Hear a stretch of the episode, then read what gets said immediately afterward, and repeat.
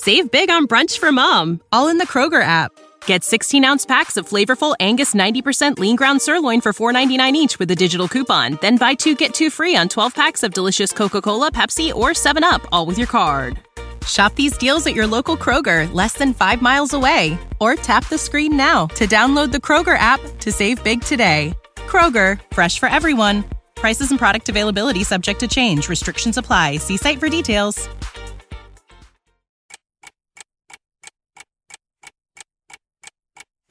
Welcome to Jumping Bomb Audio.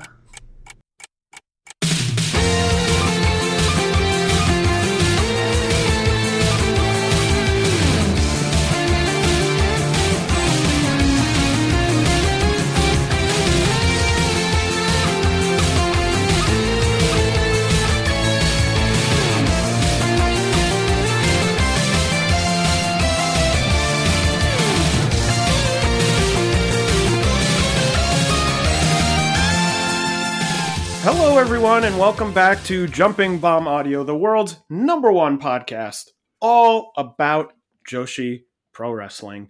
My name is Taylor, and I am joined for the last time in the year 2021 by my co host, Kelly. Kelly, how's it going? Yeah, I'd like to announce that I'm leaving the show for the rest of 2021. That's been a good ride.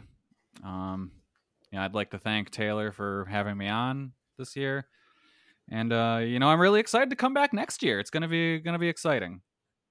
Yeah, your first uh, full year it will be Yep. 2022 uh, on this podcast. Uh, we've got a lot to talk about on this episode. This is going to be our award year end episode, whatever you want to call it. We are going to go into all the awards. Uh, The 47th annual Jumping Bomb Audio Joshi Pro Wrestling Awards. The stars Yes. are out tonight.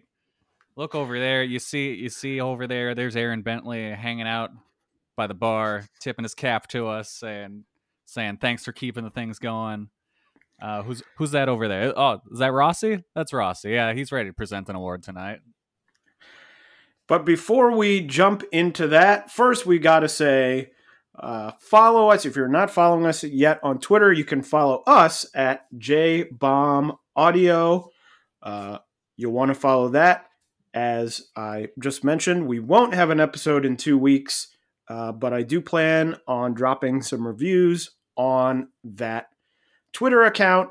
So if you are wondering what I think about some upcoming shows, that's the place to find out or you can follow us individually. Kelly is at Comic Geek Kelly on Twitter, and I am at Tay Mambo. Also, subscribe to this podcast wherever you get your podcasts, wherever you download them. And if that happens to be on Apple Podcasts, give us a five star rating and review. We would really appreciate it. And if you're feeling extra generous, you can donate to the show at redcircle.com slash shows slash jumping bomb audio. So, as I said, this is our award uh, year end episode. So, we are just going to jump uh, right into it. A bit strange. A lot of Joshi news coming out uh, in the past two weeks. Uh, people leaving Ice Ribbon, uh, some people leaving Tokyo Joshi, things like that.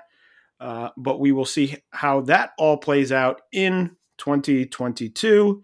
But we're going to dive right into the awards now. We're going to start uh, just sort of in the way that these are organized on this list. Uh, we're going to start with the Best Booker Award. Uh, Kelly, I'll turn it over to you for who you thought was the best booker of 2021. All right. For Best Booker, I went with Emi Sakura from uh, Gatoh Move slash Choco Pro. Uh, we weren't, I mean, we all kind of figured it was uh, Emi that was doing the booking, but, you know, we, we weren't sure 100%. But it became very clear once she left, and the booking went kind of downhill from there.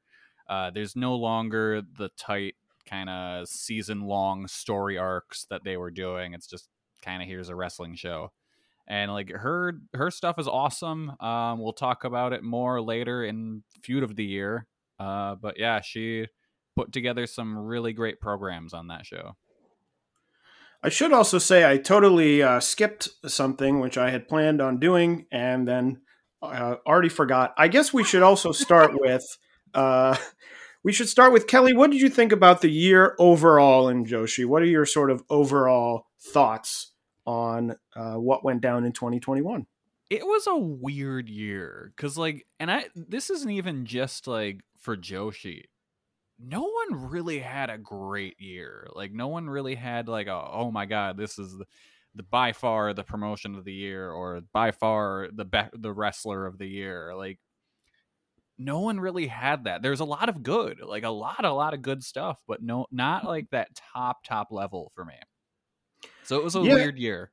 It was a weird year for me as well. Uh, looking, you know, sort of compiling some of these categories, especially uh, match of the year, which we'll get to closer to the end of the show.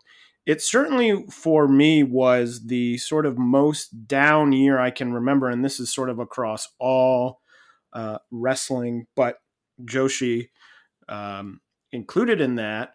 That, you know, my ratings I can sort of consistently sort of count on. Not that I sort of aim for this every year, but I'm like, I'm going to have a certain number of matches that I probably think are like five star matches then I'm going to have some that are maybe a little bit lower than that. And this year, I those numbers were way down. I don't know how many, you know, total four star plus matches I had, but it felt way down. It feels a lot to me like last year with everything that went on and things shutting down that a lot of these companies got uh, very sort of creative in the way that they presented their shows, uh, whether that be in how they you know send it out to the world you know streaming things like that or just sort of the format of some of these shows the way that they're structured. I thought that there was a lot of uniqueness there that really helped sort of keep uh, the level up you know keep interest things like that. And it felt a lot in 2021 with really all promotions like it was sort of like, well, we've got to just get back to normal and we've got to do what we've done before, even though, I mean, especially in America, I know that this is true, that there's sort of this thing where it's like, well, this is done, so we've got to move forward. But clearly it isn't done. In yeah, Japan, no, they're still, yeah, we they're still, it. yeah. In Japan, they're still just clapping.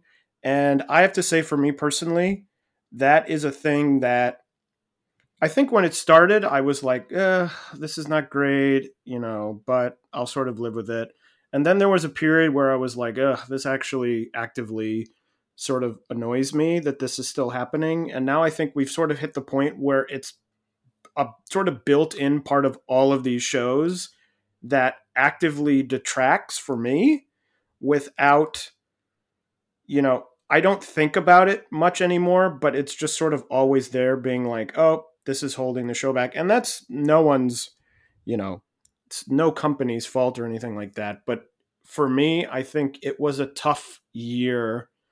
Um, I'm hoping in 2022 that things change because I would like to, you know, see some of these shows. I'd like to see these big stardom shows with, you know, fully reactive crowds because I think it's going to help really every promotion. It's going to help all of these shows even if if it's just a little extra, that little extra can turn it from a show that you think, oh, the show's okay, to like, oh, I really enjoyed the show. Yeah, I will. Though Taylor, I don't know if you know this, but the Japanese crowds are very respectful. They're very quiet. They're all imagining they're watching Young Bucks matches. Yes, uh, over and over again. Uh, but yeah, so that it's just sort of now like a baked in thing that I don't think about. But then when I think about like, oh, why am I not really like, why didn't I enjoy this year as much? It's very clear that it's like, well, that is a huge factor to this. Not that there was nothing good that went on, as we'll see as we go through these awards. I found a lot of positive things. Some of these categories I was like, oh, yeah, here's a great candidate, you know, for whatever category it was. But just sort of a strange year. And I'm also, you know, we've been doing this podcast now for a year and, you know, nearly two years at this point. And, you know, we've been doing the podcast the entirety during COVID. Our first episode was really the start of COVID. We've never done an episode of a show that has a full crowd that can fully react. And, you know, that may Wild. change a lot of the reactions on the show. I don't know. It's, you know, now it's been so long. I have no idea, but uh, we'll see. And I have my fingers, I have my fingers crossed, you know, for wrestling, but also for the world in general. I would like for this to be over. It'd be nice. Uh, but anyway, back to Best Booker. I interrupted the first award to uh, go backwards. My uh, vote was for, and I don't even know who this is. I don't know if people know who this is. Whoever books Tokyo Joshi, uh, I thought they had a great sort of end to 2020 where they sort of connected a lot of the things in terms of telling stories, getting wrestlers uh, at a little bit higher level in ring wise, and then sort of keeping that uniqueness uh, to the promotion and the way that the characters are and things like that. And I just thought it's an excellently booked promotion. I mean, we talked about on the last episode about the Tokyo Joshi show um, with this Maki Ito story where we were sort of in doubt. Both of us were sort of in doubt about where the story was going to lead. And it turns out that they have this plan that they that this story has multiple sort of segments to it and i think that's really great as people know uh, i'm big into you know i like stories in wrestling i like a lot of you know straightforward in-ring stuff but if you get a great story behind it that's really what sells me on um, the wrestling that to me is the next at the next level Yeah. Who would be the funniest person to come out and be the Tokyo Joshi booker? My vote is Antonio Honda. I'm like, who would it be that it like wouldn't, or if it was like, um, like Yukio Sakaguchi, That would be Or good. Just someone who's so serious, Yes, that booking this promotion that's largely like, you know, it has seriousness to it, but I don't think people would consider it. You know, it's not a comedy promotion. yeah, it's um, Sakaguchi and uh, Higuchi teamed up. Sakaguchi's like, I always want a Hyper Misao match on every card, and he's the one in the back determining what the gimmicks are of every match. In this match, you're going to have a trivia. It's going to be trivia, and then you're going to abandon the trivia halfway through. The next award is for Best Major Show. For this award, we are going to give uh, three Best Major Shows ranked one, two, three. So I will throw it over to Kelly first for his three shows. All right, in third place, I went Stardom 10th Anniversary, Hinamatsuri, All Star Dream, Cinderella. Uh, that match, I think I had four matches that were four stars and above. So like that, that's a good ass card. So that's that's why that ended up there. Uh, number two is the Hana Kimura Memorial Produce uh, show Matane. I mean, that kind of goes without saying. That was a, a really great show. Uh, and then my number one was Wrestle Princess 2. Uh, I love the top two on that show with the tag title match and then the uh, Maki Ito versus Miyu Yamashita match. Uh, three great choices, uh, one of which I will repeat, but the other two uh, would have been probably in my top five, if not top 10, would have been very close. Uh, the first one I had was Ice Ribbon from April 24, Spring is Short. Fight Girl was the name of the show. Uh, that was the show with both Suzu Suzuki versus Masashi Takeda and the first of the Fujimoto uh, Tsukushi um, Infinity title matches. They that also had a show. great. They also had a great tag title uh, match on that show, which was uh, Sera and Yukihi against uh, Matsumoto and uh, Hiragi Kurumi. Uh, which so just three great uh, matches. I thought the undercard was really good. I think Ice Ribbon really puts on their sort of floor of the quality of it, especially the big shows, is is pretty high for me. So I wanted to sort of acknowledge that was a show that stick that stuck out for me. Uh, my number two, the one that I share with Kelly, is the Stardom 10th Anniversary show, a show that I thought really was excellent. I didn't really think that there were any uh, bad matches. You know, some people didn't love the um, battle royal was it battle royal or was it a, a rumble, whatever they called it. Um, but I enjoyed it. I liked that they brought people back. I liked that they had the marvelous involvement. Um, thought they did a great job, you know, building a big stakes uh, hair match in the main event with Julian Tom. So overall, a show like Kelly, I had a lot of high uh, rated matches on that show, and I thought it was excellent. But my number one show uh, was Gaeaism Decade of a Quarter Century from June 13th, 2021. Uh, just exactly a show for me. The way it was presented, it felt like a big deal. I felt like they had a lot of really great variety on the show. They had the hardcore match, they had sort of the uh, Legends match, then the big main event that was great. So, and it was presented in a way that just felt big with the music and the lights and the video board and everything. Just felt like a huge show. It was a show that had been uh, on hold for quite a while, and there was a lot of anticipation built up about that show. And I thought it sort of met or maybe exceeded uh, those expectations. So that was an easy choice for me for the number one show of the year. Yeah, that was definitely like the biggest feeling show of the year. Like it, it felt like a big deal that it was happening. Yeah, and I I mean for me, I think that goes a long way to present it that way. I think partially because most Joshi shows, I would say 95% of Joshi shows don't feel that way at all. Even these sort of big stardom shows, you know, where they're drawing at that, you know, 1200, 1000, what however many people. It to me feels big in a way that's just sort of like we're in a big space, so this is a big show. I do sort of wish that Stardom would go a little bit um, bigger presentation wise with some of their stuff in the way that you know someone like New Japan does, or even like this, like it doesn't take a you know a life changing set or you know doing this or whatever. It's like add some lights, add a big video board, add some you know stuff like that, and that can really plus a show uh, in a major way.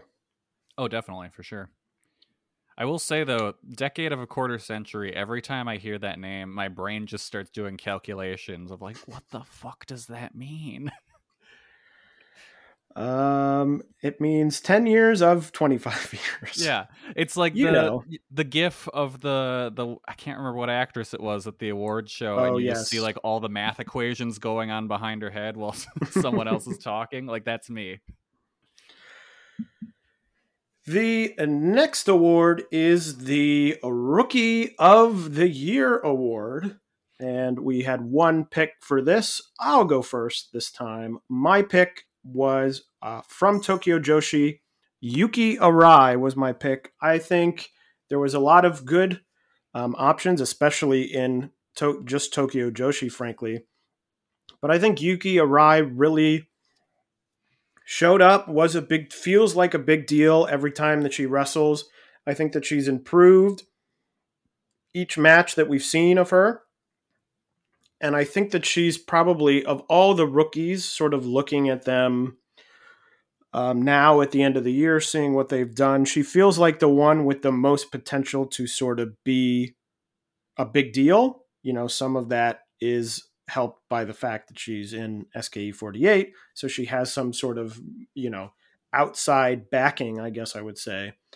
But just someone who really feels like they're improving a lot maybe was not um, you know on day one debut maybe not the strongest debut of the year in terms of Tokyo Joshi rookies but uh, the person who I think has the brightest future and really showed a lot of improvement throughout the year.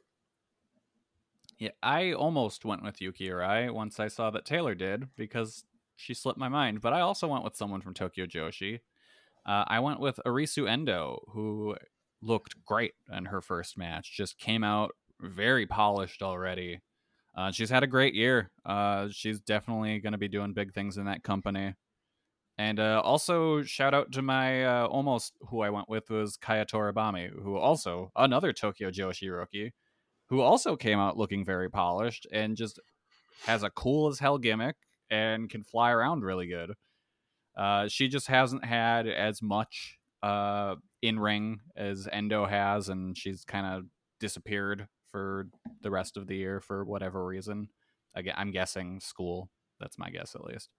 But yeah, uh, Tokyo Joshi killed it with rookies this year. yeah, a great year for them for rookies. Uh, the other, I'm just trying to think of. Uh, I think Riko Kaiju would count in the sort of if we're thinking of it in the um, wrestling observer requirements. I think would count. She would be one who would be up there. Uh, Kelly, are there any other? I'm now. I'm just trying to think. Yeah, I can't really think of anyone else. Because I feel like anyone in like Choco Pro had already been around for a while, but no one really stands out from their current crop of rookies to me very much. That being said, the... actually, with um kind of Choco Pro rookies, uh, Sayaka is definitely coming up, and she actually had a great match with uh, Rina Yamashita recently. The next category is the most underrated category. Now, I believe in the Wrestling Observer terminology, this means underpushed. Uh, but we can go, you know, underrated, underpushed, either one. I went with, of course, uh, shock of shocks. I went with uh, Momo Watanabe. Uh, I know this may be a slightly controversial pick. There's a lot of people who think, oh, she's very young and she has many years ahead of her to uh, move back up the card. Um, but I think she's probably, certainly in terms of Joshi, maybe in the top five or ten wrestlers in the entire world, and uh, really didn't do very much of note this year. Uh, got some glimpses of hope throughout the year, but to me, she's super talented. And after living through the era of Jungle Kyona constantly being told, "Oh, it'll happen next time. Oh, they're building, you know, they're building it up and it'll be really great when she wins it next time." I don't have any faith that Momo Watanabe will move back up the card. And so she was my easy pick. She was literally the only person I really thought of uh, for this category. So I went with underrated more as like underappreciated almost. Uh, so I went with because underpushed is a bad choice now, especially because she just won the main title in her company. uh, my choice was Tsukushi Haruka. Uh, she had a great year. Just one of my favorite wrestlers to watch. Just mean as hell. I'd never want to wrestle her because she'll use a shoot headbutt as a transition move. Like, just fucking awesome and so mean. And not enough people talk about how great she is. Yeah, I mean, I think that's a great. As you said, she just won the uh, Infinity title, so maybe not underpushed. Um, but I think every year that she is underrated by really not so much by sort of Joshi fans, like a lot of people uh, listening to this may be like, "Oh my god, I love her," but she's someone who weirdly, for having been around so long, and I think she's a wrestler who has sort of the highest um, floor of someone who I'm like, I need someone to deliver me a good match. Yeah. Like right now.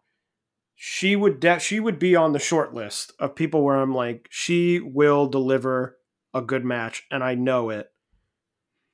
Very consistent, but just someone who, in a weird way, has not broken through sort of to the larger wrestling world in a way that some of these other you know, I'm thinking of like Chihiro Hashimoto. You know, even if you're not a huge Joshi fan, there are probably a lot of wrestling fans who know who Chihiro Hashimoto is just because she has great matches, and some of those matches have managed to sort of reach the wrestling world at large, where Tsukushi has all these good matches and they don't seem to get the same amount of attention. And I think she deserves the attention because I think she's an excellent uh, wrestler. Yeah, Ice Ribbon as a whole really doesn't kind of penetrate the Joshi bubble. Like they rarely have matches kind of go outside of that. Like I I remember last year, you and I had a hell of a time getting people to watch the uh, Risa Sera Rina Yamashita death match. Yeah, I think some of that, you know, some of the shows air on Samurai, but a lot of them are on Nico, and I think Nico, especially now, is becoming a slightly more difficult system to sort of get people into, especially the way that it's set up with Ice Ribbon, where you have to be sort of like signed up for their Nico, and then they have these pay per views. You know, with the larger world outside of Joshi, a lot of times these things sort of come down to is it a easily convenient match for me to find? Yeah. Do I have to, you know, any payment you have to make makes it slightly harder. You know, Stardom has Stardom World, which is good because, you know, there is payment there, but you can just point and go, oh, it's there, it's on demand, it's good quality things like that, where it's harder to. I mean, as someone who often buys these ice ribbon uh, pay per views on Nico, it's sometimes difficult for me, and I've done it a number of times, as opposed to someone who's never done it, being like, oh, yeah, go over there, and then you use your credit card to um, get points, and then you use the points to buy the pay per view, and the pay per view's here, and it's available, you know, at this period of time you know, and for some people, there's so much wrestling going on in the world that any little block and they're like, oh, I'll just watch something else. Yeah. Yeah, no, the the smile points are a stumbling block there.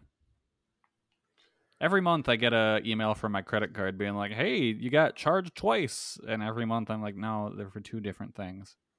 it's they're both yes, they're both for Nico Nico, but like they're two different things. I, I've told you guys like every every month for the past year just please stop flagging it. the next category is most overrated. So the opposite of most underrated. This would be, I guess, termed as most overpushed. Uh, I, uh, in all honesty, and this is not to, you know, try and make myself look good, I could not think of anyone.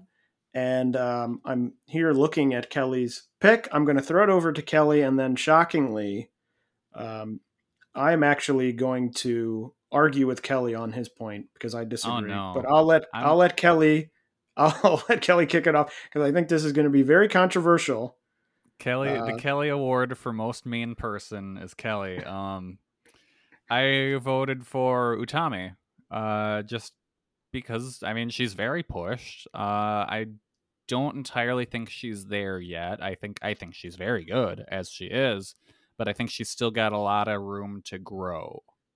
And it's almost I think there's people in the company who could be better served being higher on the card now. So I will say that I disagree. I disagree with this because I think at the time, like in the build up to her winning the title, I mean, I know on this podcast we were strongly like she needs to win the title to give someone a chance because you can't just sit on Mayu forever. So I think it was the right decision to give her the win. And then I think when she won, she was not, it was sort of like winning to get her to that next level. And you have to sort of have her win a bunch to establish her as at that level, the sort of top tippy top level. I'm not I I do agree with you in that I'm not sure that it's clicked all the way in in the way that it would have had this sort of gone if we were like this went perfectly. She feels like a huge deal and she's the big star of the company. But I don't fault Stardom for either do having her be the champion, having her be the champion this long, sort of everything that they've done makes sense in the vacuum of like trying to get her to be this humongous star. And I will say that, you know, the you know the houses have grown you know when they first started doing these shows they were doing 900 1000 1050 and now they're doing you know 1100 1200 you know it's not a huge explosion of people you know you're not going from 1000 to 2500 or something. But it is COVID and there are restrictions still, as we talked about. And so I think that she has been put in the spot maybe even before she was ready for it because that's what the company needed. And I think she's sort of performed admirably, even though it's not a sort of title reign that I'm like, wow, I'm crazy about this title reign. It's so good. Yeah, I mean, any kind of growth now is definitely something to be celebrated. But like, I wonder how much of that is Utami and just how much of that is the brand itself growing. You know, like I, I if someone else was champion, would they be drawing this amount still? Like, it, I mean, it's it's all what ifs, but who knows? Um, I do think that you know they do have another upper tier title I would say you should have. They should have probably let uh, some of Tam's ma- matches main event more often. Yeah, it's. I mean, her run hasn't been really good either, but you know. yeah. Um.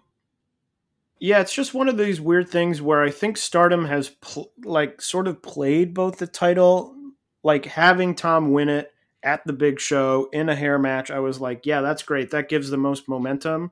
And it feels like neither of them have gone perfectly, but they've at least at least I can sort of look at the steps and be like, I understand the steps. Yeah. You haven't sort of nailed the process, but I understand why we're moving from sort of like point A to point B to point C. Like I'm like, I I get it. It hasn't exactly worked, but I understand. So it's very like I thought about Tam because I was because as we talked about last episode, I think her title reign has been not really all that good. But I understand why she's sort of in that position. I understand that the promotion sort of put her in a very strong position to start with, which I think was good. Um, but this was sort of a reason why I didn't, I couldn't think of anyone because, you know, we talked about it, Tommy Tam, but I'm like, I can't really think of anyone. Like, there's no one in Tokyo Joshi that I'm thinking like, oh, this person is, you know, way over pushed because I think the people that they push are largely, you know, in that top tier are the best wrestlers in the company who yeah. usually deliver. I mean, the same with Ice Ribbon.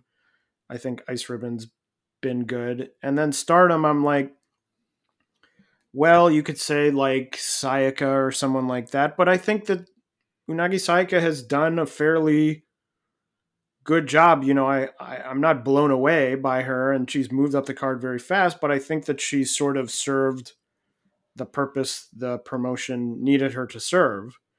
Um. So yeah, it's just eh, yeah, it's uh it's sort of difficult. I sort of understand where you're coming from, but I can't really fault.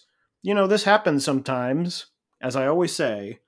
If it was as easy as just picking someone, you make them the champion and they fricking take off, then everyone would have wildly successful wrestling promotions. Um, but it's not the way it works. And so I sort of am like, yeah, okay. Well, okay, we'll go with um I mean, it's not Joshi, but it is women's wrestling. We'll go with the uh, your favorite, the four interchangeable blonde women that AEW puts in matches to make you watch. Oh, don't get me started on the bunny. uh, this is not an AEW podcast. Um, the next category is best flying wrestler uh, and Kelly and I have the same pick for yep. this. Our pick for this award, Starlight Kid.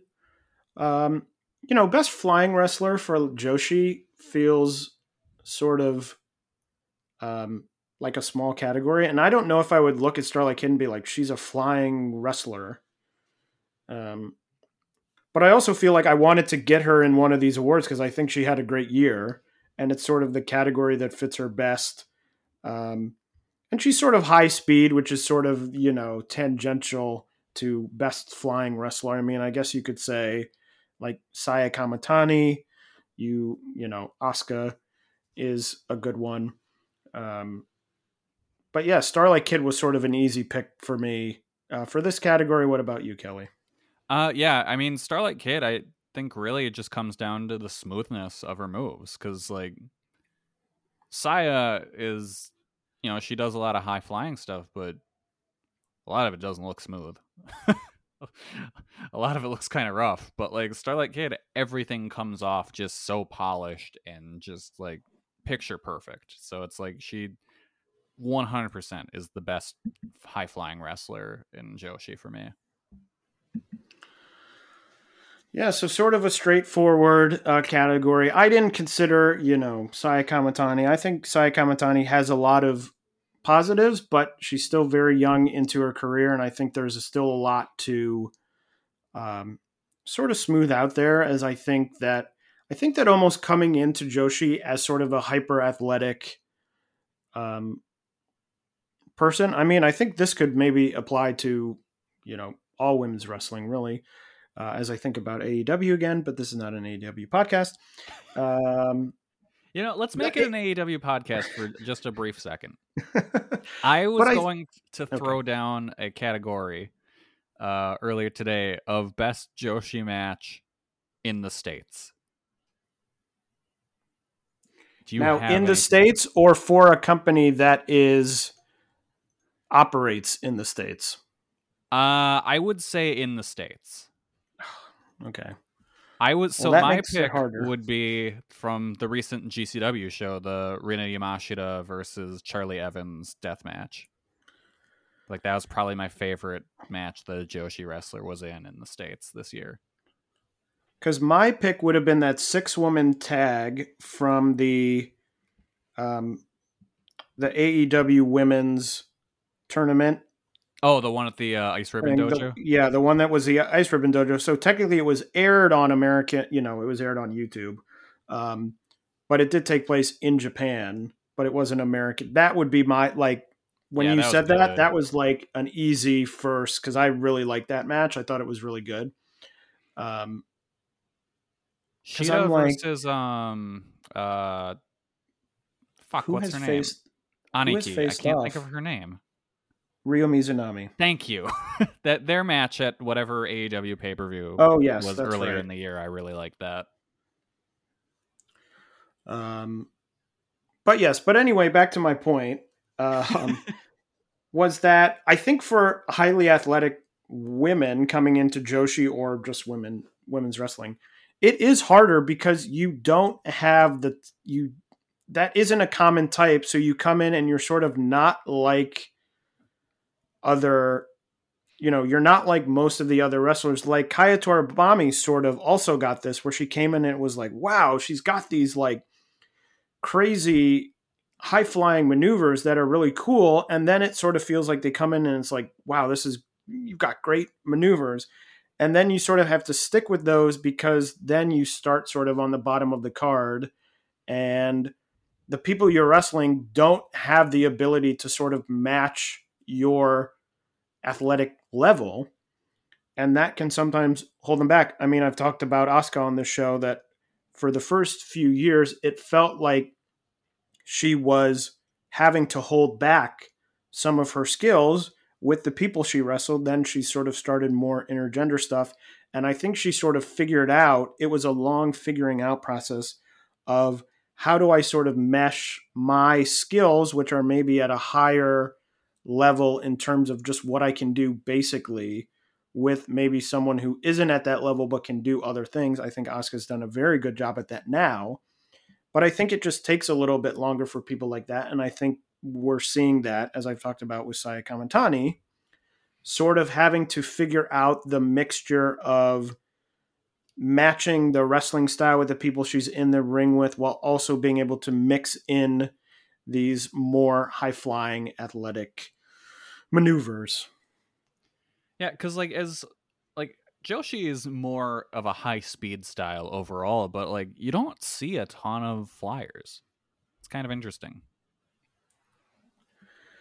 The next category up is Best Brawler, and for the second category in a row, uh, Kelly and I had the same pick. This pick was uh, another fairly easy one for me. There's really one other, well, maybe a couple other wrestlers I could have gone with. Uh, best brawler, I went with Suzu Suzuki. Kelly, you went with Suzu Suzuki as well. Hell yeah. Uh, tell us about why you made that pick. I mean, I always kind of take like the best brawler category to almost be more of like hardcore that kind of style just because i think is it's kind of isn't it like the bruiser brody award or something like in the yeah i mean that's always the way i mean some people see it as like like if Ishii gets it. Yeah. Like But that's yeah, sort of a brawler but i also think like i think maybe uh takeda won it a couple of years ago. So i i think it is covered by sort of or hardcore is covered in the idea of of being a brawler. Yeah and like to me no one did hardcore and joshi this year as well as suzu suzuki did. And it was like a transition almost like she didn't start doing this until this year and all of a sudden it's like hey i want to be a hardcore wrestler. It's like okay cool. And then she went out and just was like i'm gonna wrestle all these deathmatch dudes and i'm gonna have bangers with each one. And it was awesome. She had a great like deathmatch trial series and she's gone on and had a bunch more ma- great hardcore matches. Like she's i mean just overall one of the best deathmatch wrestlers of the year not just in joshi Yeah, I will talk uh, more. Uh, this is a little bit of a spoiler. I will talk more about Suzu Suzuki uh, coming up, but I thought that she was far and away, you know, in terms of brawler, I include hardcore in that as well. So I thought that she was far and away. I mean, the other ones are like the standbys, like Risa Sera, uh, Rina Yamashita. Those are sort of the people you could always vote for in this category. And then, you know, like someone sort of out of left field, like Hikari Noa. Um, but Hikari Noa it was sort of like, oh, this is a fun diversion, whereas Suzu felt like, oh, this is my thing. Like this is my thing now. yeah The next category, uh, our third consecutive matching answer here, the best technical wrestler. Uh, this one might have been maybe the, if not the easiest category, uh, one of the easiest categories for me of the night. Uh, I went with Syuri. I thought she had a great year. I think she's one of the best technical wrestlers around, uh, really inside Joshi or outside of it. Um, so this was a, I mean, had of course excellent matches throughout the whole year. Really um, came across strong at all times. I think she was someone who sort of really built up her year based on purely her own skill. Like I don't think it was even particularly like Stardom was saying, okay, we really got to push Syuri a lot. Like I think it was just she went in the ring and she was like, I'm going to have great matches and I'm going to make people pay attention to me. And that brought her, I think, more attention with the audience, but also with Stardom itself. And I think that she's gotten a lot of opportunities through her hard work and and good matches. Yeah, I mean, really, you just have to go with how many people have watched and have just praised the Syuri versus Utami match. Like that, that that one is definitely something that broke through the Joshi bubble, and that's that's Syuri. Like she's had an awesome year. Uh, I don't have any other choices for this category. It had to be her. Yeah, I'm trying. I mean, I didn't even think like some of the other categories. I thought, okay, here are the options. You know, A, B, C, D. This one, I was like, oh, it's Syuri. I didn't even really think. I'm trying to think now, like who even I would consider, and I can't even really think of anyone. Um, that gets that gets close for me. So Yeah, that was like I was uh, thinking like Konami maybe, but like I don't know. yeah, I feel like have the highs sometimes Syuri. yeah, when you're like, oh, like this person is far away, and then you're like, oh, I'm trying to think of other people. You just sort of think of other people who are like in that style. Like, I think Konami had a solid year, but I think it's largely like, well, she's someone we think of as a technical wrestler. Yeah. So she'll sort of always get some consideration for this category because sometimes people are just like, uh, like, uh, who do I pick? Oh, I don't know. And if there isn't a great pick, you know, you can sometimes sneak in just being known for, you know, I think that's sometimes in Brawler, I talked about Ishii getting in. I think sometimes that's what happens when people are like, ah, I don't know about Brawler. Oh, I'll give it to Ishii because he's really good. Yeah.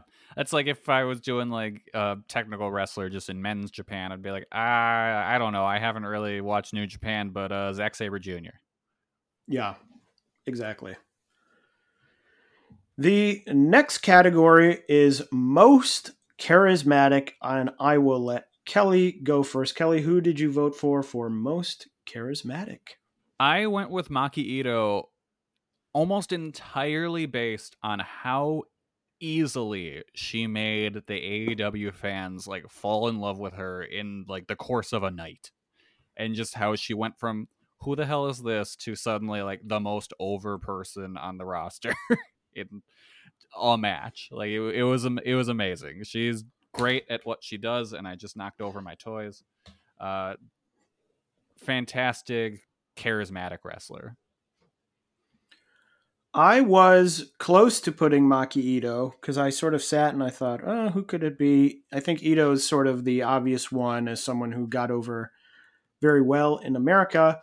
Uh, but I, at the end of the day, did not go with Maki Ito. I went with the unfortunately recently retired uh, Hibiki, um, just because I loved the uh, story at the first half of the year of sort of her uh, going against Marvelous, going against Sendai Girls, uh, getting on the megaphone at these shows, interrupting shows.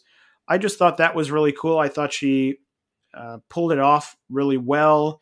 Thought it was super interesting. You know, I'm not sure if it was booked to perfection. Uh, some of it was fairly confusing, and then of course it ended um, with her leaving and then retiring. So it's sort of a little bit of a letdown there, but um, I just thought it was a great character. I thought it was really unique. I thought she pulled it off really well. So she would be my uh, pick for most charismatic. Yeah, I mean, everyone um, thought it was a shoot at first.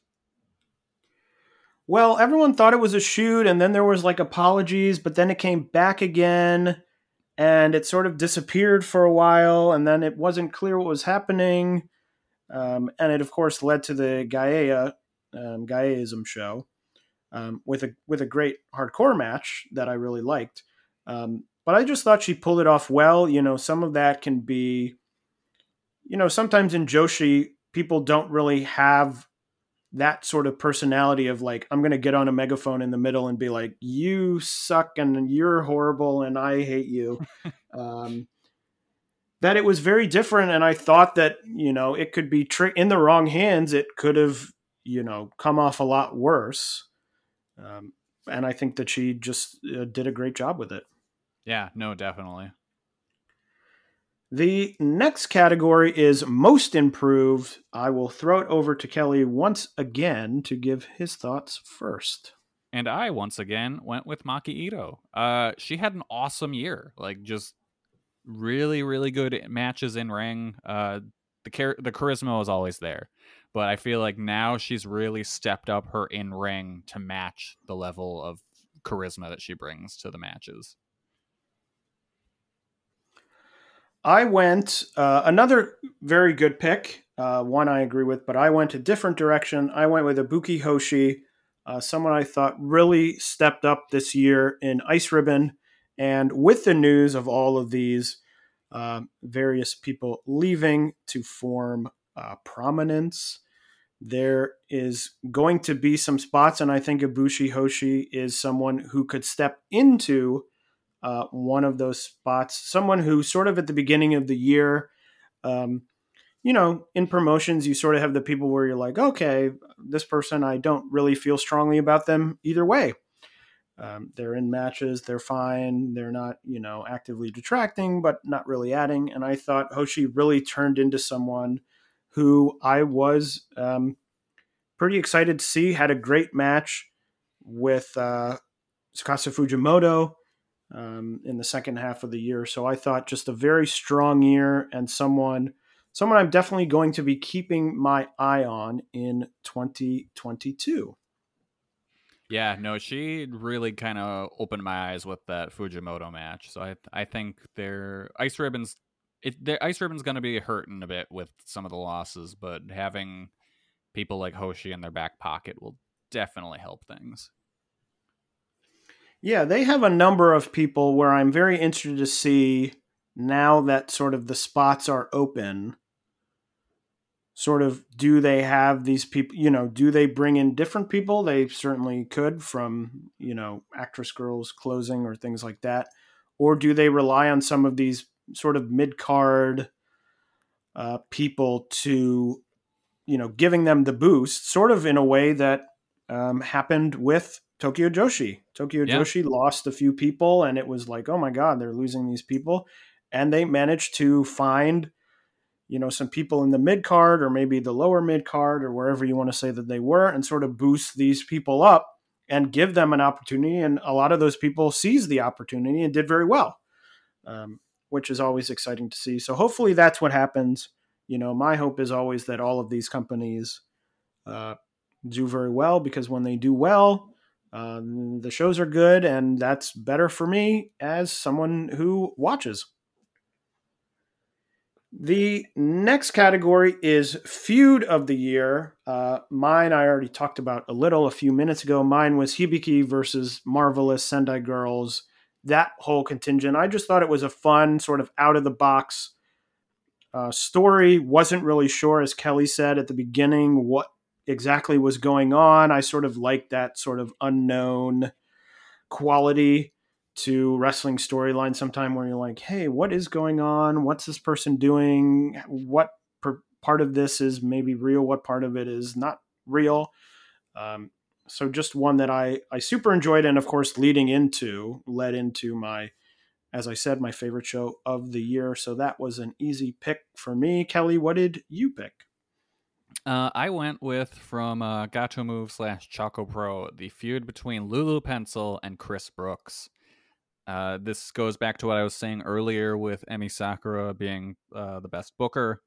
Uh, this was an incredibly well built story with Brooks coming in as part of the Pencil Army and eventually leaving and becoming the top heel in the company and just running down Lulu Pencil and constantly telling her that she sucks and should quit, and all encaps or uh, culminated in an Iron Man match between the two of them, which ended with Brooks winning, but Lulu was able to get a single fall over Brooks, which was the most important victory of the match. Just a really, really great story, and probably my feud of the year, just overall in wrestling, too.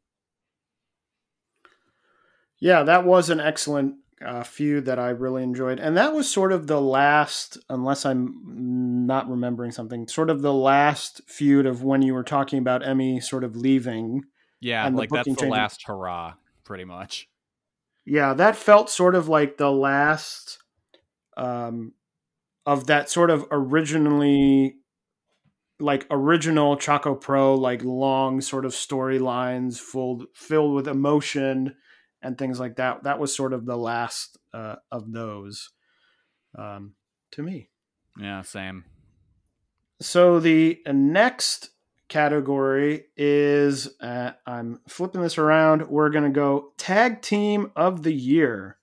Um, for this one, we made three choices. Uh, my three choices were in third, Azure Re- Revolution, the team of Risa Sera and Maya Yukihi from Ice Ribbon. In second place, the Neo Bishikigun team of Sakisama and Mei Saint-Michel. And in number one, from Stardom, the Alto Livello Kabaliwan team of Giulia and Syuri. Um, you know, some of this was not super cut and dry. I didn't have a lot of candidates for this. Um, I actually sort of struggled for the third team, and I thought, you know, Risa Sera and Mayuki he had a, you know, very strong year, but sort of an under the radar year. That's why they got um, third. I thought Neo Bishiki uh, did very well. You know, they were sort of the force in the tag division in Tokyo Joshi for the middle part of the year, and I thought did very well. I thought adding Mei Saint-Michel to the group and to this team was really an inspired choice. And then, you know, Giulia and Syuri, they're a team that I think others are probably even higher on. Uh, there's probably a lot of people who agree that they would be number one, but would have them, you know, head and shoulders above everyone else. Um, I just thought that they were a really strong presence in, you know, for when they were together before Giulia's injury. They were a really strong presence in that stardom tag team division that really needed some continuity to it, you know, a really strong team to come in. I always like you know, two singles wrestlers. If they're not doing anything, like put them in a team because that's fun because they're two good wrestlers and it's fun to see them wrestle together. And I thought Julian Shuri had a number of great matches, uh, really did well for obviously the biggest company in all of Joshi. So those were my three picks for tag team of the year. Kelly, what were your three picks? Uh, I went with in number three Neo Bishikigun. Uh, number two was Azure Revolution. And then my number one was uh, Best Bros, Baliyan Akki and Mei Suruga. Uh, I think all three teams had a great year. Neo Bishikigun is aesthetically the best tag team, maybe of all time. Love them. They're great. Uh, Azure Revolution always delivers. They're just a great team, have really good chemistry together. And Best Bros, they had probably just like in terms of star ratings, easily my top rated team of the year. They had a ton of killer matches in the first half of the year. In the second half too, not as much, but they they had a great great year. The next category, as we get close to the top here, promotion of the year. And uh, Kelly, I think, is going to bring some more controversy with his picks. So Uh-oh. I will let him go first. Uh, promotion of the year number three is Ice Ribbon. Uh, I really just love the the variety that Ice Ribbon brings to their shows, and I'm gonna I'm gonna just recommend myself to go watch WWE right now for no reason. Uh, number two is Gatoh Move uh, slash Choco Pro. Again, I think they would they probably would have been number one for me if the quality of the booking hadn't fallen off as much as it did after Emi Sakura left for America. And my number one is Tokyo Joshi. Uh, just a great year overall. A uh, bunch of new good rookies coming up. Really well built stories at the top of the card. Great tag division. Just up and down the card. Really well booked and well put together, and a great pretty deep roster at this point. So yeah, I Tokyo Joshi far and away for me the best company of the year.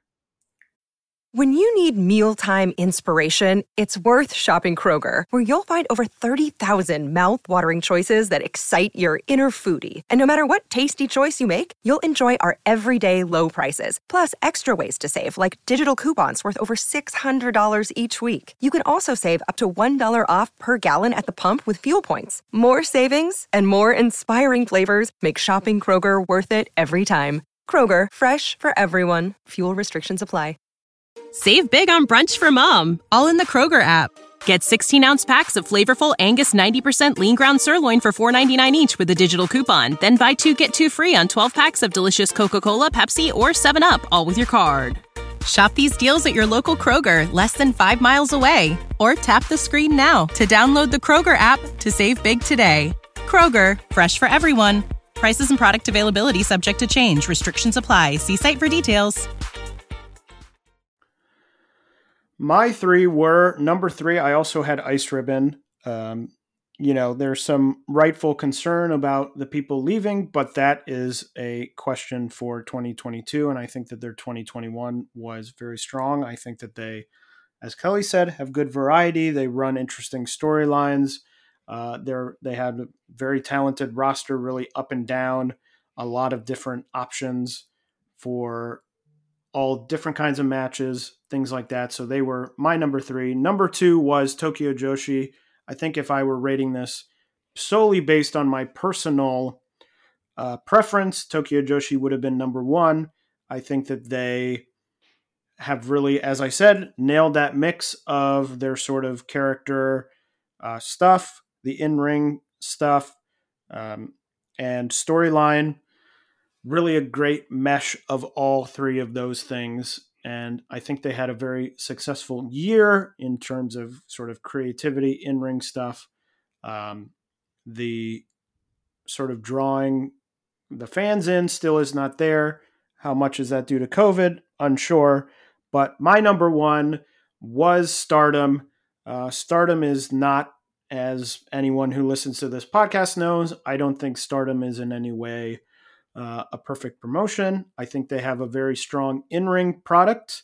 Um, and it's clear over the year that they are by far the most popular Joshi promotion. They've drawn the most. They had, by really all accounts, a wildly successful year um, in terms of bringing in fans. They had a huge match in the middle of the year that really caught the attention of the wrestling world. Um, so it was very difficult for me to have them anywhere else except for number one because I think, as I said, by all accounts, a really uh, successful year from them, and we will see what um, 2022 holds as hopefully we get sort of into more of a regular, normal world. Will they be running these? You know 1000 1200 people shows every few weeks. If the buildings become more expensive that we don't know. Uh, we'll have to find that out. But in terms of this year they were the most successful. So they were my easy number one pick. The next category I'm uh, we're going to go with is f- the Flair Thesz Award. This is based on the category is, I believe it's a combination of in ring and also uh, drawing ability. So, Kelly, I kick it over to you for uh, your three picks. Uh, so I went with number three Takumi Iroha, number two Miyu Yamashita, and number one Utami Hayashishita. Uh, in all honesty, I don't pay much attention to this kind of stuff. Like I, the drawing and stuff. Like I don't know, that's not much of a concern for me. So my picks are probably way off, but I mean Taylor and I do have the do have similar things, so we'll see. Uh, I went with Iroha in number three purely because of how she's positioned in Stardom as like she is brought like brought in as a draw and from another company, so I figured that's that's pretty big. So I made her number number three uh, Yamashita head of the number two company, and then Utami head of the number one company. So I figure that's the that's the best way to go about that. Yeah, as you said, I'm very similar to you. I had Syuri number three, uh, the in ring stuff, and then being able to, you know, headline a show, but also then with the Giulia stuff being sort of given the briefcase shows the company's um, faith in her and building to that next big Utami match. But I had Miyu uh, number two and Utami number one. I mean, I think Utami is sort of the slam dunk uh, pick for this. She was the top um, person, top champion in the biggest uh, Joshi company in all of Japan by you know a pretty wide margin. Uh, Miyu, you know, as I said, I think the Tokyo Joshi drawing has not sort of gone up in the way I would have hoped um, with the quality of the product that they're delivering. Um, but I think she had some great matches. And, you know, that is a company that may be growing more slowly. Um, but she was my number two pick. But I'm sort of with you where this is sort of a less interesting.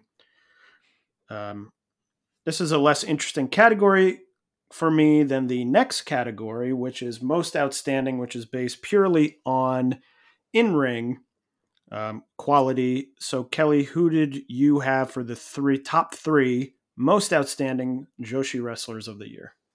All right, I went with in number three Miyu Yamashita, in number two Tsukasa Fujimoto, and in number one Mei Suruga. Uh, Miyu again, awesome year. She had really great run at the top of the Tokyo Joshi uh, card.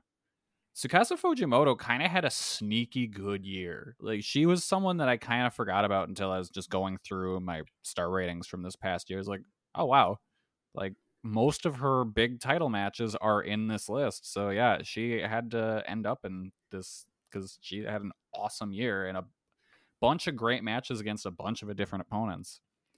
And then I went with my number one, Mei Suruga, just one of the funnest wrestlers to watch. Just has a great matches with a, another a huge variety of opponents in both tag and singles. Uh, highly recommend checking out her match with uh, Mizuki uh, from the, I believe, the hundredth uh, Choco Pro show. That really gives you kind of a look at how great she is as a singles wrestler, without much of like Choco Pro story stuff being integral part of it. My top three were uh, in third, I had Suzu Suzuki. In second, I had Tsukasa Fujimoto. And in first, I had Syuri uh, Suzu Suzuki in number three. You know, I thought she was largely helped a lot by the booking, but I think it was a great year for her in terms of, you know, she lost the title but I still feel like she was a major focus of the Joshi, sort of of the Joshi world this year with the hardcore series, had a number of great matches in that series, and then, of course, out of that series. And I just think it really showed her ability to sort of stay at that top level after losing the title. Would have been very easy for her to sort of slide down into the, you know, mid card and sort of linger there for a while after losing the title until she was ready to sort of move back up. Now, of course, is departing um, Ice Ribbon, at least as a full time roster member, to go with the other members of prominence.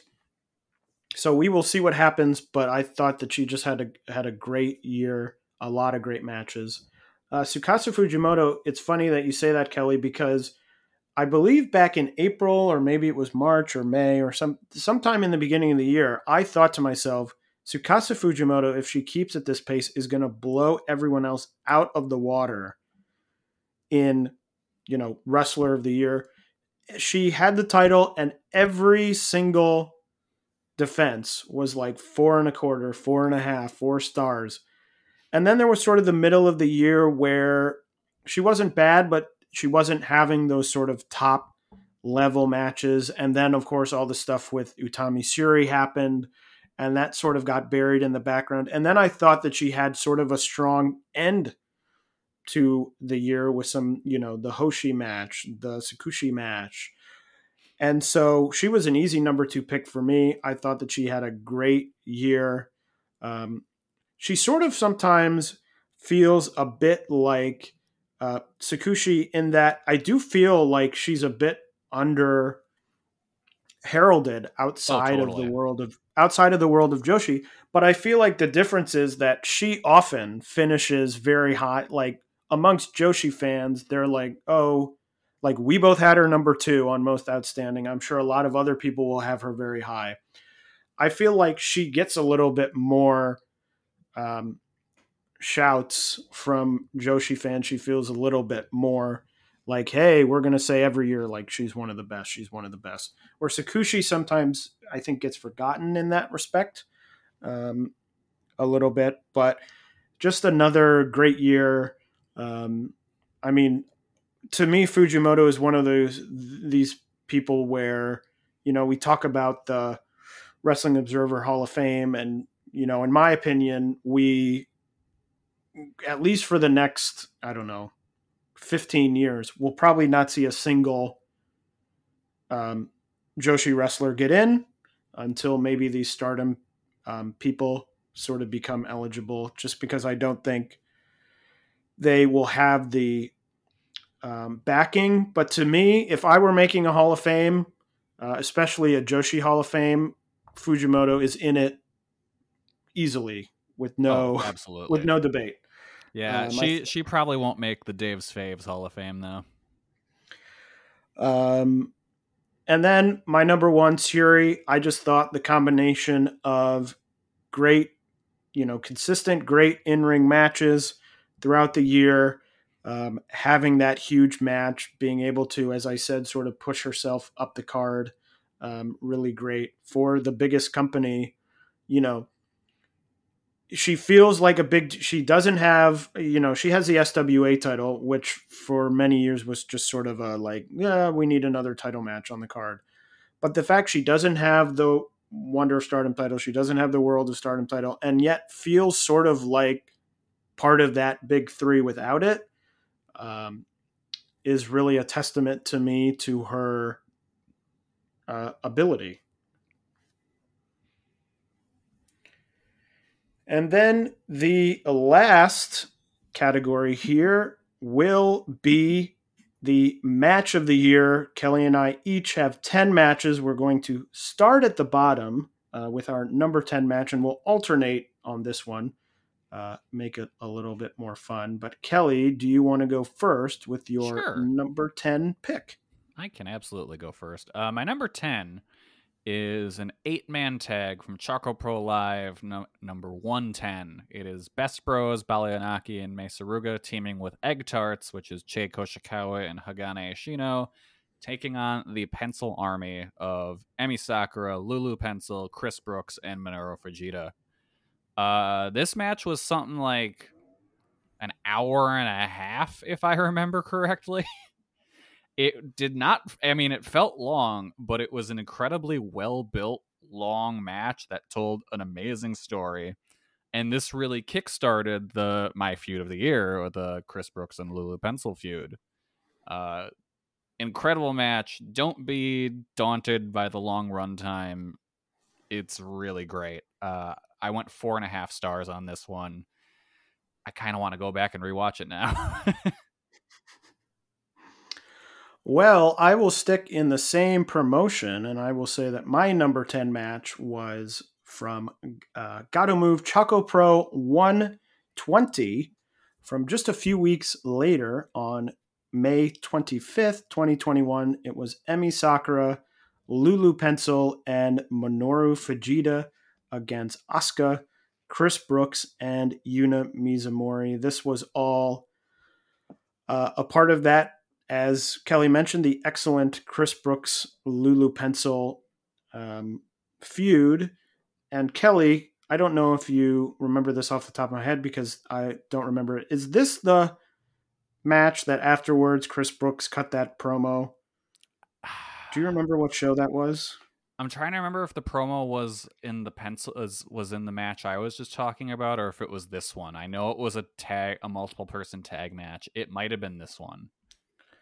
Because I will say separately um, from the match, which obviously I really enjoyed because it's my number 10 match of the year, that Chris Brooks promo is really in all of wrestling, not just in Joshi. It would easily be in Joshi, but in all of wrestling, the, the promo of the year for me. Just Um, brutal. Just unbelievable. Like, you know, and for everyone who you know, I think the outside perception of Choco Pro sometimes is like, oh, it's goofballs, you know, rolling around on mats, throwing, you know, basketballs at each other. But that promo, I mean, you could take that promo and put it in any promotion in the world, and you would be like, whoa, you know, being like, you, you know, Emi and Minoru, you're old and you're useless and you're just doing this to, you know, give Lulu sympathy. And it was just great. And I remember watching him being like, whoa. Um, I think it was after this match, but my memory may be wrong. But if it wasn't after this match, whatever match it was after, you should also go find that and uh, watch that promo. now I want to make like So- a, a comp tape, an old school comp tape of this feud. Kelly, what was your number nine match of the year? Uh, my number nine match is something that we talked about fairly recently. It was the uh, Ice X Infinity title match between uh, Tsukushi Haruka and Tsukasa Fujimoto uh, from the Ice Ribbon show on November 13th. Uh, this is where uh, Tsukushi won the title, and it was just an awesome, hard hitting, mean as hell match. My number nine was the Seadlinnng Beyond the Sea, not across the sea Excalibur, Beyond the Sea, uh, tag team title match between Cit- the Citrus Wind team of Arisa Nakajima and Nanae Takahashi, the champions, going against Asuka and Makoto from Seadlinnng Shinkiba Night on May 26, 2021. And actually, as I sit here thinking about this, I'm like, oh, Citrus Wind maybe would have been a good pick for tag team of the year, but they weren't together oh, yeah. all that. They weren't together all that long. Uh, was the issue, but I love that tag reign. I thought Seadlinnng had a really strong start to the year. They hit some bumps with uh, Yoshiko going out, and you know now Honori Hana having to step away. But I really loved that period of Seadlinnng uh, with the Asuka Makoto, you know, stuff and Arisa and Nanae teaming together. And, you know, you sort of look at the four competitors in this match. You can sort of imagine what the match might look like. And that's what the match looked like, you know, very hard hitting, uh, quick paced. So I thought overall an excellent match and my number nine match of the year. Kelly, what was your number eight match of the year?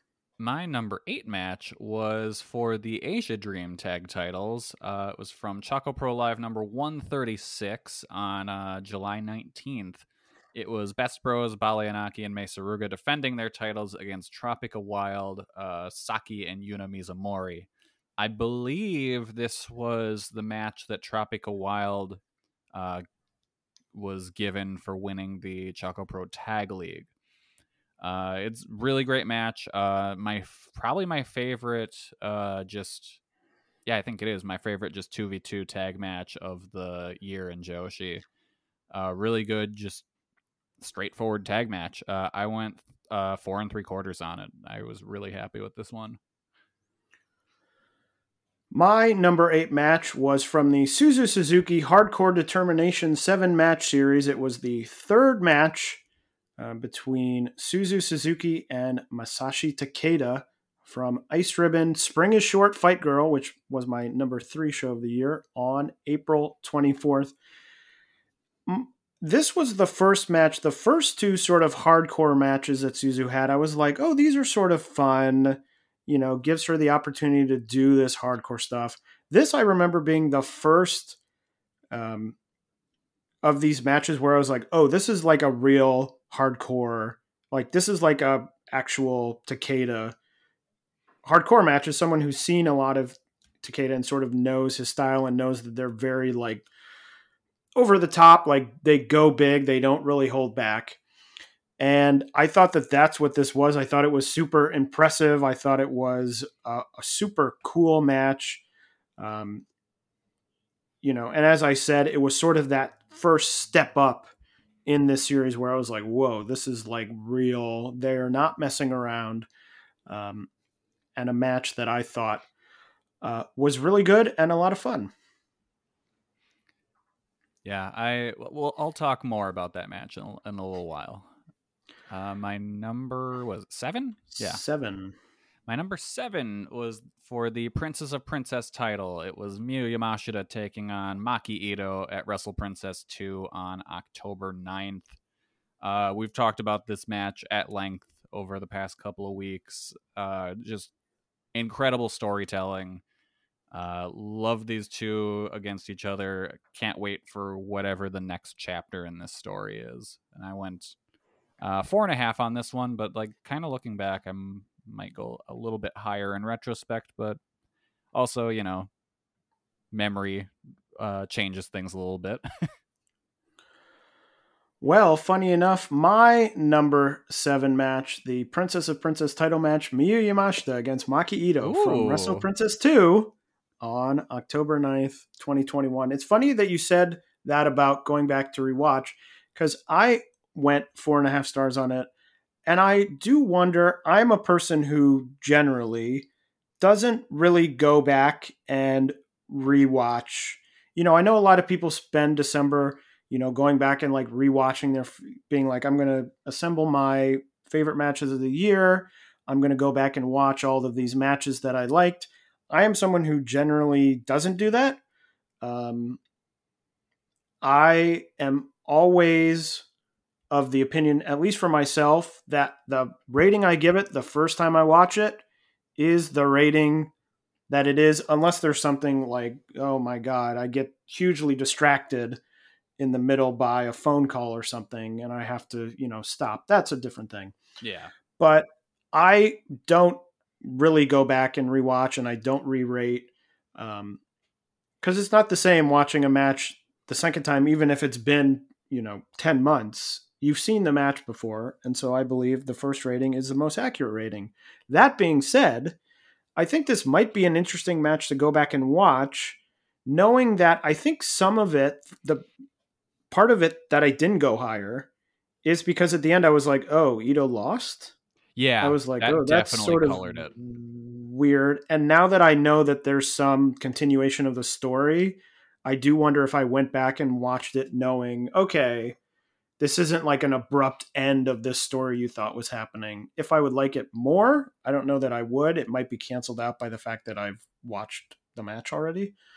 Um, but yeah, there's there's sort of that interesting twist of a lot of our thoughts talking about it after we watched it. We're like, what are they doing here? And now it's very clear. Oh, they're doing something.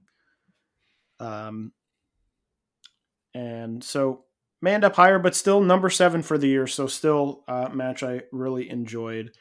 Uh, Kelly, what was your number six match of the year? Uh, my number six match was a match that was on the road to the previous match. It was uh, Maki Ito versus Mizuki from the Princess Cup Night Six on August 14th.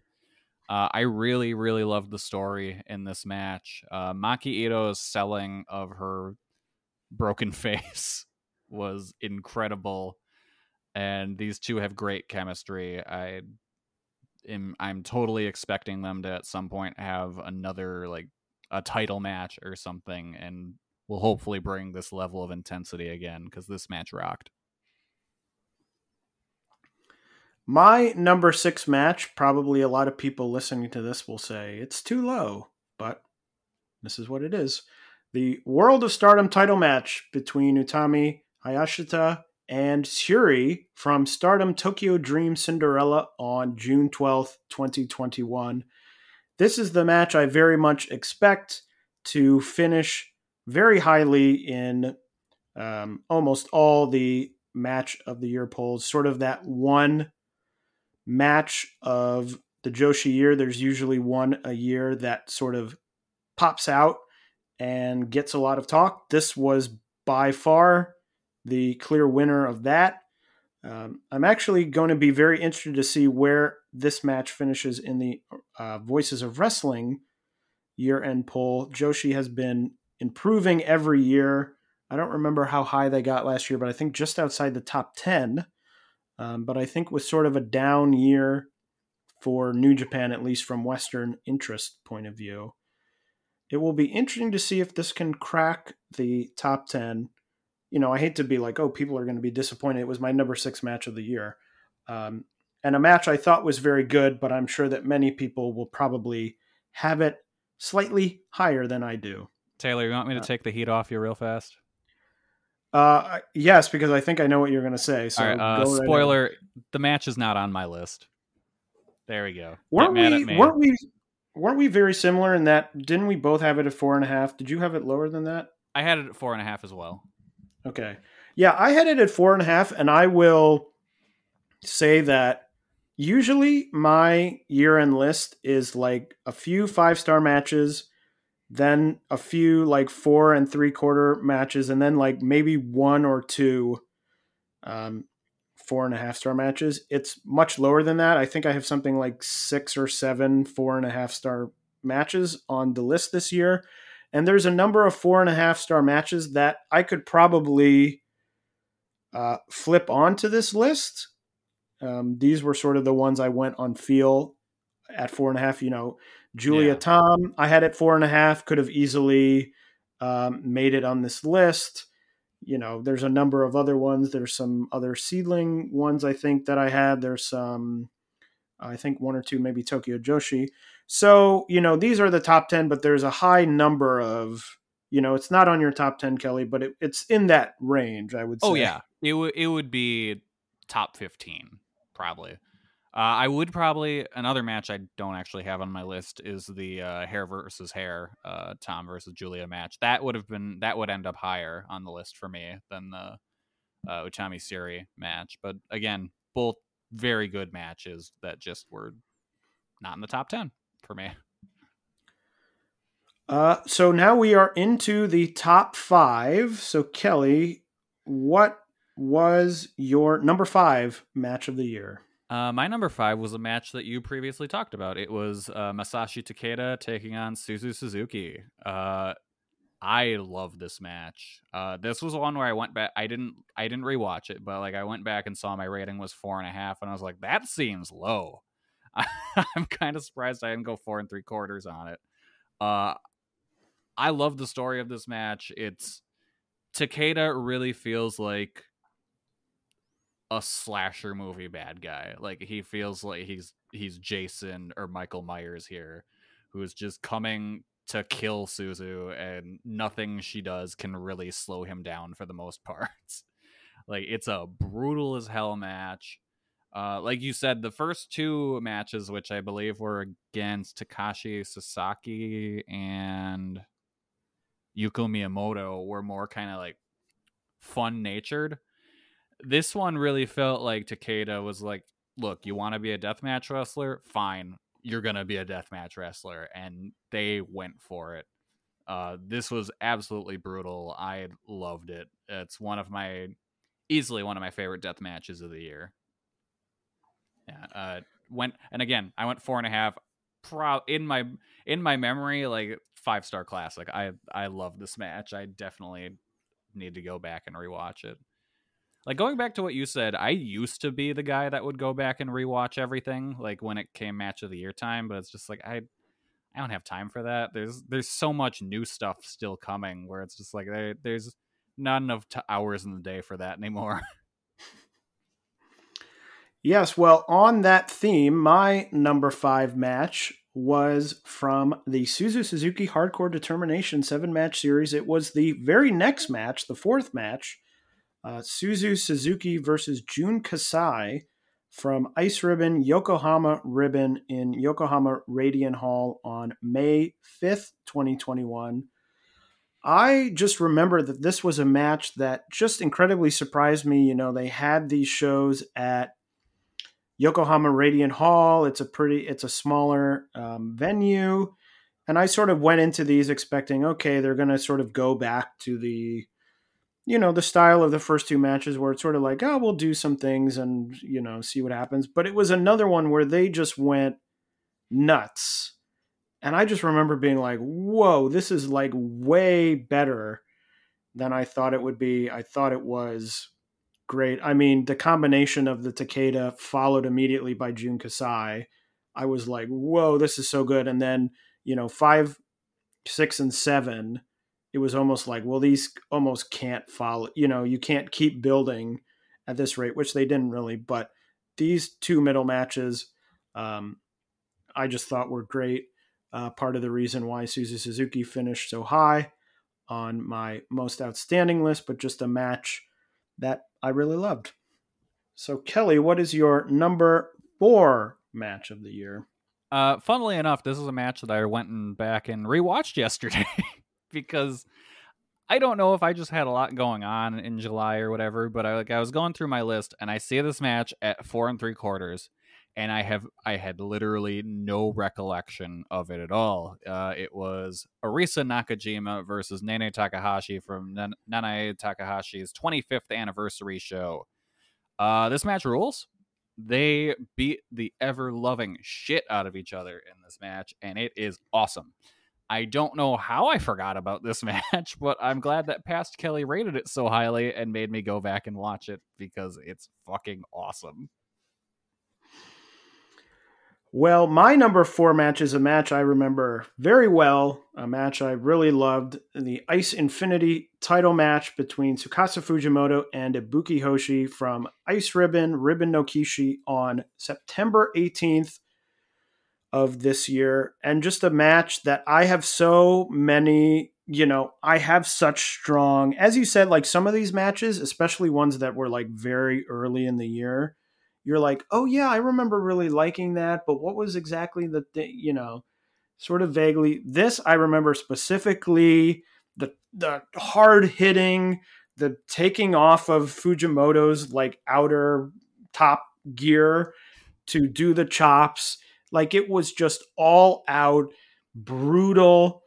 Um, I will never forget just- when the ref thought that Hoshi was like shooting on her and like ripping her clothes off.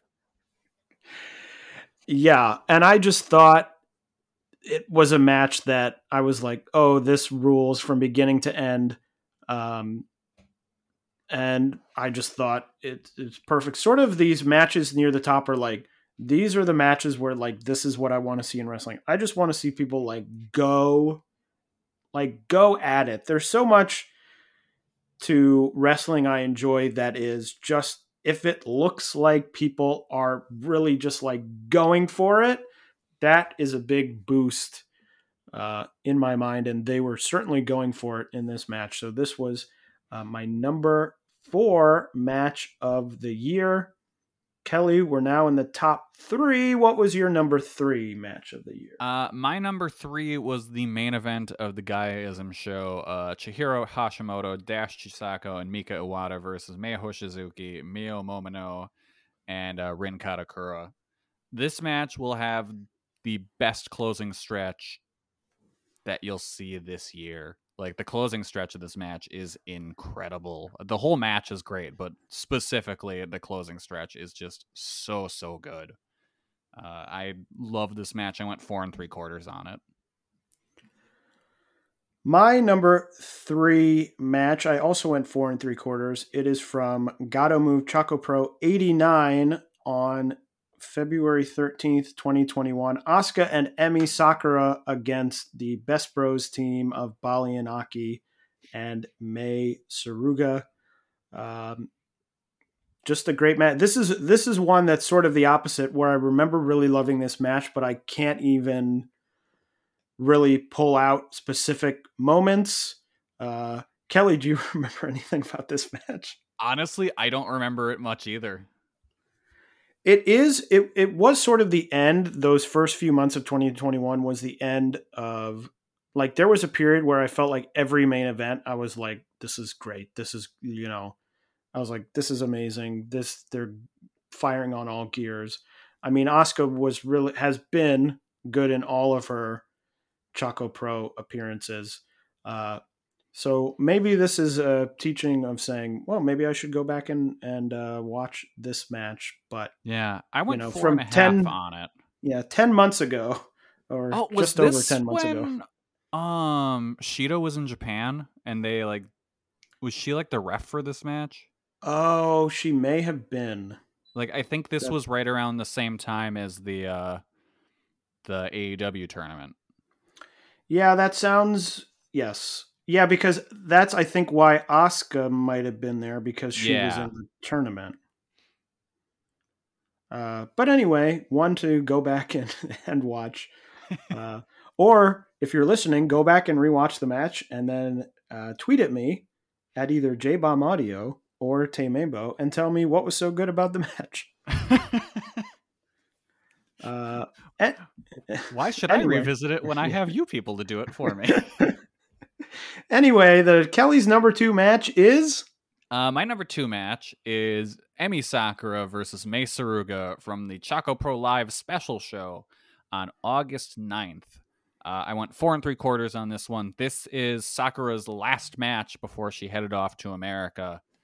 Uh, and she had it with her current top student, Mei Suruga, and this was just awesome. You could tell it was Emi really taking advantage of the unique setting that Choco Pro has just one last time. Like they they did a lot of fun stuff. They went outside, you know, they used the mat used the, just used the entire environment. Like it was the best kind of match that you can get out of that venue. And it it was just a lot of fun. It was very emotional, you know, because this is her last match for who knows how long, because she still hasn't returned. Uh, awesome, awesome match. Can't recommend this one highly enough. My number two match was from the very beginning of the year on January 11th, 2021, from Seadlinnng, their opening match show. The team of retired Syuri and currently injured Yoshiko going up against the best friends, the OG best friends of Arisa Nakajima and Tsukasa Fujimoto. That Syuri and Yoshiko team, it was so funny. I looked at my list and I was like, damn, I remember that Syuri and Yoshiko team was so good. And we haven't seen them, either of them. Well, we haven't seen Syuri for a very long time. Uh, but even Yoshiko has been out for so long. I'm like, yeah, this match was so great. It was during that run where Syuri and Yoshiko like started teaming together at the very end of 2020 and then like won the tag team was like the best tag team for like four months and then was like, well, now it's over. Yeah, time uh, to go to America. Which was um, a big bummer, but this was uh, just a great match. I mean, best friends are, you know, I love Arisa Nakajima. As I said, Tsukasa Fujimoto had a great year. Uh, just for incredible wrestlers going all out um, at a time when Syuri was getting ready to leave. So it was like, leave it all out there. And that's what they did. All Kelly, right. your number one, your match of the year. We're down to number one. This is my match of the year. Iron Man match between Lulu Pencil and Chris Brooks from Choco Pro Live 137 on July 22nd. Uh, this match really just kind of made me grapple with the nature of star ratings. And like, can a match that isn't really up to the standards of the in ring stuff still be a five star match because it tells a perfect story? because even the lacking in ring plays into the story because the story is that Lulu Pencil kind of sucks. Like she's not good.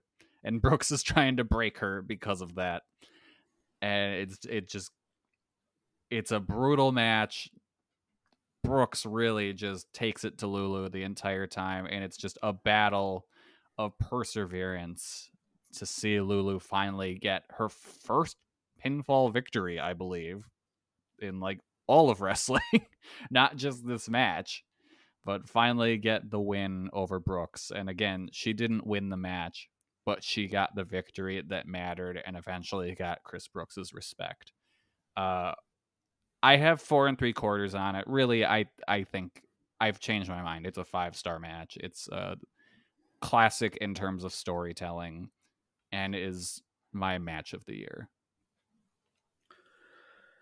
My match of the year is the All Rights Elimination six person tag team match from June 13th, 2021 at Gaeaism Decade of a Quarter Century, the main event.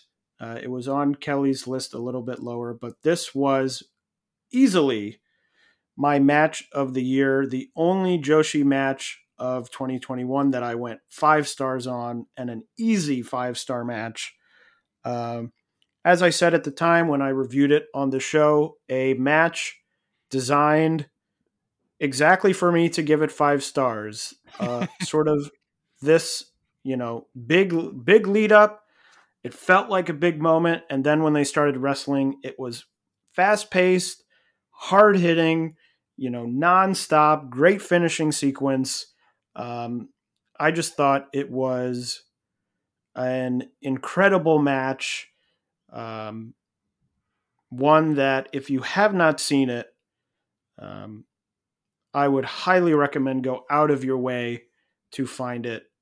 A- an incredible match. Wish it would have, you know, maybe for Sendai Girls and Marvelous, led to some bigger things. Unfortunately, didn't. But uh, it stands really to me head and shoulders above anything else from 2021. So that is my easy number one pick and my match of the year. And that is, we have now covered all the categories. We've done it all. Uh, There's nothing else to talk about in wrestling. It's over. We're shutting the doors yes. for the year. Well, as we said, uh, the podcast, we would uh, as regularly scheduled, have a podcast in two weeks. We will not have a podcast uh, that week. We are taking that week off, uh, but we will return as regularly scheduled at the beginning of January. We will be there to cover what I'm sure will be, based on the last few weeks of Joshi, an eventful time. We'll have shows to cover. We'll have the Tokyo Joshi um, New Year's 1 4 show, and I'm sure a bunch of other things to cover.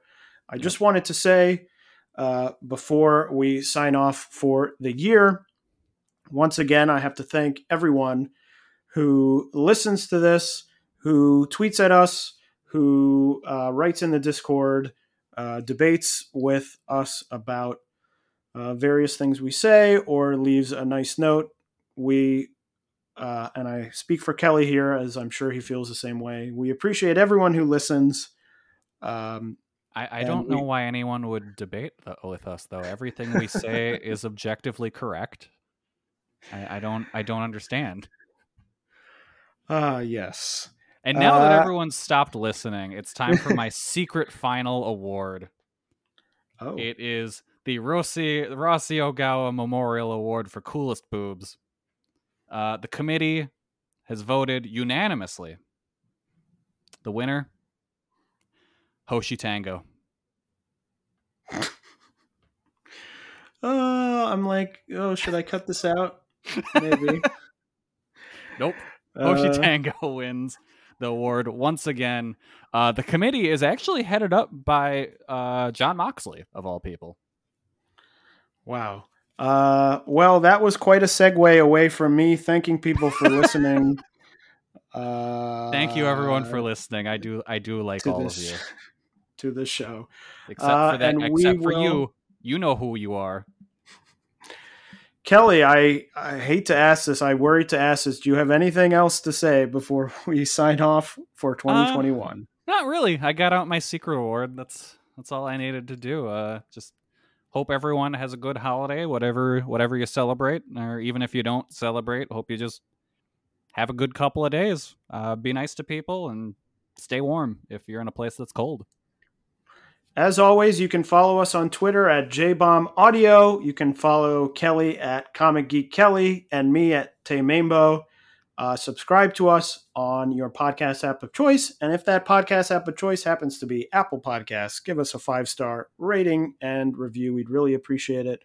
And if you're feeling extra generous, you can donate at redcircle.com slash shows slash jumping dash bomb dash audio. Uh, for Kelly, I am Taylor, and we will see you next year. Sick of being upsold at gyms? My guy, you're currently a base member. For $90 more, I can upgrade you to our Shred membership. For 130 more, you'll be a Swole member. And for just $300 more, you'll reach Sweat Platinum. At Planet Fitness, you'll get energy without the upsell. Never pushy, always free fitness training and equipment for every workout. It's fitness that fits your budget. Join Planet Fitness for just $1 down and $10 a month. Cancel anytime. Deal ends Friday, May 10th. See Home Club for details. When you need mealtime inspiration, it's worth shopping Kroger, where you'll find over 30,000 mouthwatering choices that excite your inner foodie. And no matter what tasty choice you make, you'll enjoy our everyday low prices, plus extra ways to save, like digital coupons worth over $600 each week. You can also save up to $1 off per gallon at the pump with fuel points. More savings and more inspiring flavors make shopping Kroger worth it every time. Kroger, fresh for everyone. Fuel restrictions apply.